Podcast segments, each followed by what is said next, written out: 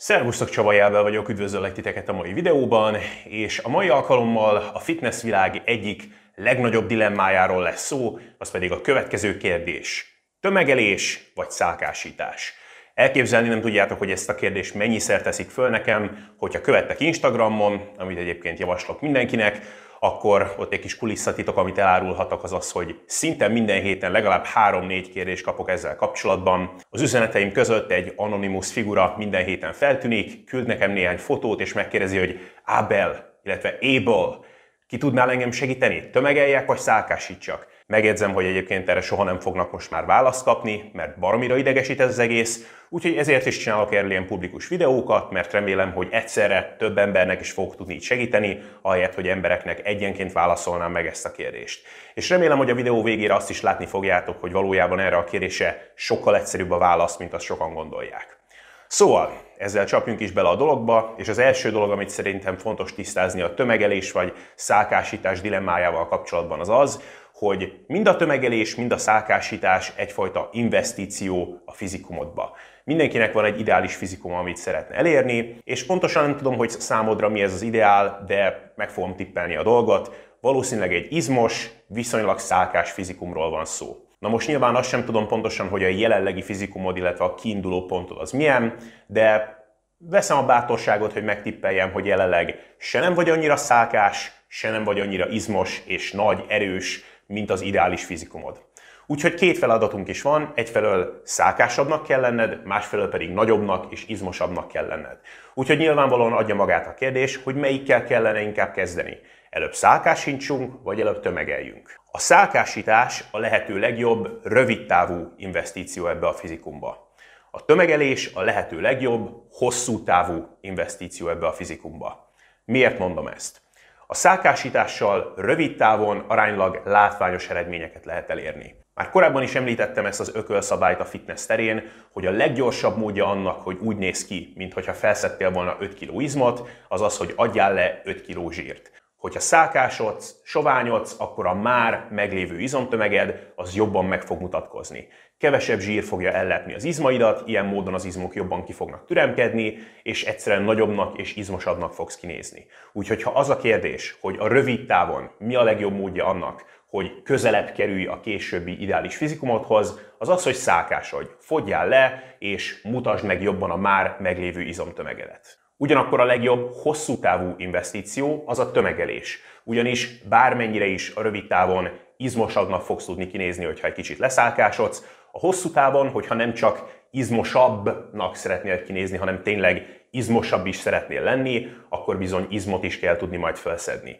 Ehhez pedig a legjobb módszer az a tömegelés. De ez egy hosszabb távú investíció. Tehát itt nem ilyen egy és három hónap közötti időtartamokról beszélünk, ahogy a szálkásítás esetében ilyen időtartamon belül is már jó eredményeket lehet elérni, hanem inkább ilyen 4-6 hónapos időintervallumokról beszélünk, vagy még annál hosszabb időtartamokról is beszélünk. A legtöbb izmot sajnos akkor fogjuk felszedni, amikor egy kalória többletben eszünk. És ahogy már volt erről szó, bár a tömegelés az nem kell, hogy azzal járjon, hogy egy raklapnyi zsírt felszedünk, és egy oroszlánfóka méretű emberkévé meghízunk, de bizony a legjobb, legokosabban kivitelezett tömegelések révén is valamennyi zsír azért fel fog ránk jönni.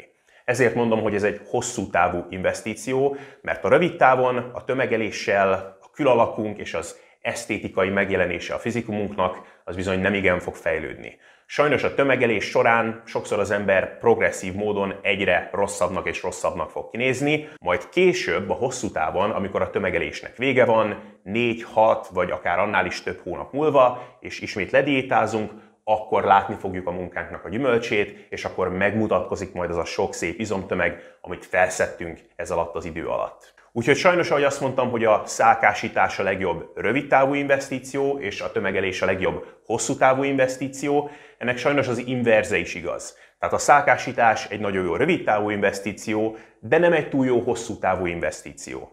Tehát igen, a rövid távon jobban fogunk kinézni, de a szálkásítás az nem a legjobb módja annak, hogy a hosszú távra, tehát évekre előre tekintve fejlesszük a fizikumunkat. A tömegelés pedig egy nagyon fontos lépés annak, hogy a hosszú távon javítsuk a fizikumunkat, a rövid távon ez nem a legjobb investíció.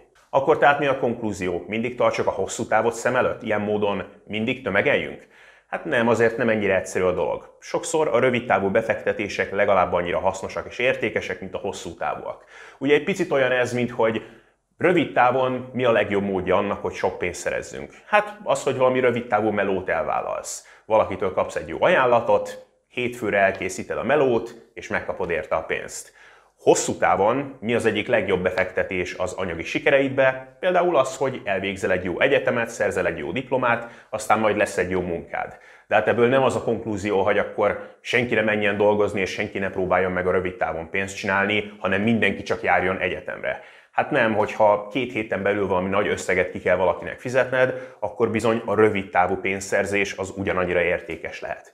Szóval ugyanilyen módon érdemes a tömegelés és a szálkásítás kérdéskörét is megközelíteni. Tehát akkor térjünk vissza még egyszer az eredeti kérdés feltevéshez. Szálkásíts, vagy tömegelj inkább. Megpróbálom a dolgot egyszer és mindenkorra leegyszerűsíteni a számotokra. Vegyük még egyszer az ideális fizikumodat. Ez a fizikum, ez jelenleg mind izmosabb, mind szálkásabb, mint a tied. Hogyha elkezdesz tömegelni, akkor a hosszú távon közelebb fogsz kerülni ez a fizikumhoz, mert az izomtömegedet megnöveled, és idővel majd, de lehetséges, hogy meg fogod közelíteni az ideális fizikumodhoz szükséges izomtömeget te is. Ugyanakkor erre sok-sok időt kell majd várnod. 4-6 hónapot, vagy még annál is többet. És mint mondtam, a rövid távon nem fogod úgy érezni, hogy közelebb kerülsz az ideális fizikumodhoz. Sőt, valójában egyre távolabb fogsz kerülni ettől az ideális fizikumtól. A tömegelés révén nem fogsz jobban kinézni a rövid távon. Tehát, hogyha most jelenleg jelentőségteljesen kövérebb vagy, mint amilyen az ideális fizikumod, akkor ez azt jelenti, hogy ha elkezdesz tömegelni, akkor a következő sok-sok hónapban csak még kövérebb leszel, és még távolabb fogsz kerülni attól a fizikumtól, amit szeretnél magadnak. Az optimalitás szempontjából nincsen különösebb következménye, elméletben tömegelhetsz, ameddig csak akarsz, nem fogsz túl jól kinézni a végére, de izmot is fel fogsz szedni, ugyanakkor pszichológiailag és a folyamatnak az élvezhetősége szempontjából nagyon komoly következményei lesznek. Ugyanis nem robotok vagyunk, az, hogy mennyire érezzük magunkat lelkesnek és motiváltnak, annak bizony nagy szerepe van abban, hogy mennyire fogjuk majd magunkat tartani az eredeti tervezethez. Tehát, hogyha azt tapasztalod mondjuk 6 hónapon keresztül, hogy van ez az ideális fizikumod, de csak egyre távolabb és távolabb kerülsz ettől, akkor az demotiváló és lélekölő lesz. És sokszor, amit én látni szoktam kliensekkel, illetve csak a gyakorlatban úgy általában, az az, hogy az emberek elkezdenek ilyenkor tömegelni, kitűzik, hogy jó, a következő hat hónapban mondjuk tömegelni fogok, ugyanakkor három hónapon belül már úgy vannak vele, hogy na jó, ebből nekem elegem van, itt az ideje diétázni, mert egyszerűen nem tudom elviselni azt, hogy volt egy célom nekem, azért kezdtem el ezt az egész edzést, meg a fitness, mert egy bizonyos módon ki akartam nézni, ugyanakkor egyre távolabb kerülök csak ettől. Csináljunk valami mást, inkább diétázni szeretnék, egy picit leszeretnék szálkásítani, ilyen módon pedig az ember kicsit két szék közül a pad alá esik. Igazából se nem tartja magát következetesen a szálkásításhoz, se nem a tömegeléshez, hanem a kettő között igazából maszatol. Ez pedig nem egy szerencsés megközelítés, én ezt nem ajánlanám senkinek. Ilyen módon én azt mondanám, hogy ha jelenleg kövérebb vagy, mint az ideális fizikumod, akkor első körben próbáld meg ezt a problémát adresszálni. És itt jön kapóra az, hogy a szálkásítás egy nagyon jó rövid távú investíció, ugyanis egy és mondjuk 3-4 hónapon belül nagyon komoly eredményeket lehet elérni a szálkásítás területén.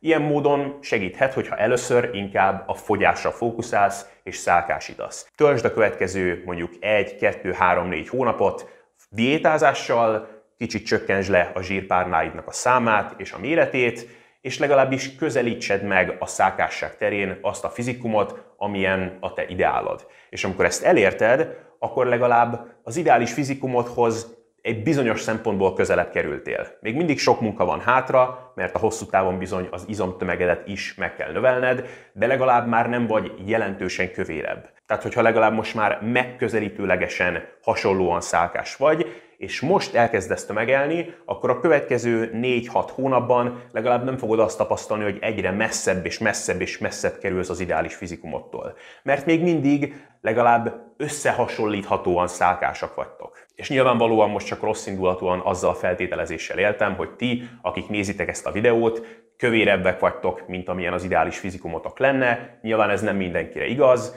de a gyakorlatban a legtöbb emberre bizony igaz. De hogyha nem, tehát hogyha már most eléggé szálkás vagy, kilátszódnak a hasizomkockáid, és igazából a soványság terén nincsen különösebb különbség közted, meg az ideális fizikumot között, akkor persze nyugodtan kezdj el tömegelni. Csak a legtöbb emberre ez egyszerűen nem érvényes. Szóval igazából a rövid megoldó képlet a szálkásítás és a tömegelésnek a dilemmájára az, hogy ha nem vagy benne biztos, jó eséllyel valójában szálkásítással érdemes kezdeni. Na most a végére egy dolgot adresszálnék még, ez pedig egy olyan jelenség, amire sajnos magyar kifejezés nem annyira van, angolul ezt skinny fat szindrómának nevezzük. A skinny fat az magyarul annyit jelent, hogy kövér sovány, ami lényegében olyan fizikumú embereket jelent, akik soványak is, kicsit ilyen gizdának is néznek ki, ugyanakkor kövérkésnek is néznek ki. Itt olyan emberekről van szó, akik pólóban, tehát felöltözve, soványkának, pirinyónak néznek ki, ugyanakkor amikor a póló lekerül, akkor meg inkább kövérkésnek néznek ki. Az ilyen embereknek a legnagyobb dilemmát az jelenti, hogy egyfelől úgy érzik, hogy túlságosan kövérek ahhoz, hogy tömegeljenek, de túlságosan gizdák is ahhoz, hogy szálkásítsanak. Ilyen módon úgy érzik, hogy nincsen jó választás, akármit is csinálnak, csak még elégedetlenebbek lesznek a fizikumukkal. Úgyhogy ha némelyikütök ebbe a kategóriába tartozik, és úgy érzitek, hogy nincsen a számotokra jó választás, akkor megpróbálok nektek is néhány praktikus tanácsot adni. Na most gondolkozzunk a dologról logikusan. Hogyha egy picit több rajtad a zsír, mint amit szeretnél, akkor azt biztos, hogy leszögezzük, hogy ha elkezdesz tömegelni, akkor még elégedetlenebb leszel magaddal. Továbbra sem lesz rajtad elég az izom ahhoz, hogy azzal elégedett legyél, ugyanakkor az ideális fizikumottól csak még messzebb fogsz kerülni. Attól még, hogy te skinny fat vagy, attól még azok az alapvetések, amiket az előbb felvázoltam, azok rád is érvényesek. Tehát, hogyha kövérebb vagy, mint amilyen szeretnél lenni, akkor a tömegelés az praktikus szinten legalábbis ki van zárva. Mi a helyzet a szálkásítással? Értem, hogy te túlságosan soványnak gondolod magad ahhoz, hogy még soványabb legyél. És igen, valóban, hogyha elkezdesz szálkásítani, akkor a végére meglehetősen gizdának fogsz kinézni, a ruhákban még jobban el fogsz tűnni, és nem leszel elképesztően elégedett a fizikumoddal, ugyanakkor el tudom nektek azt mondani, mint tapasztalatból, kliensekkel való együtt dolgozás révén, illetve csak abból, hogy már sok-sok éve a fitnessben érdekelt vagyok, hogy egy nagyon sovány, de szálkás test az még mindig sokkal jobban mutat, mint egy kicsit kevésbé sovány, de még mindig eléggé vékonyka, kicsit kövérebb test. A skinny fat szindrómával az a helyzet, hogy nincsen benne semmi spéci, nincsen benne semmi olyan, ami miatt az alapvetések ne lennének érvényesek, egyszerűen annyi a különbség, hogy bizony el kell azt fogadni, hogy a rövid távon bármit is fogunk csinálni, nem leszünk felhőtlenül elégedettek a végeredménnyel. Ilyen módon igen, hogyha elkezdesz leszálkásítani, akkor a végére egy picit talán túl soványnak fogod magadat érezni.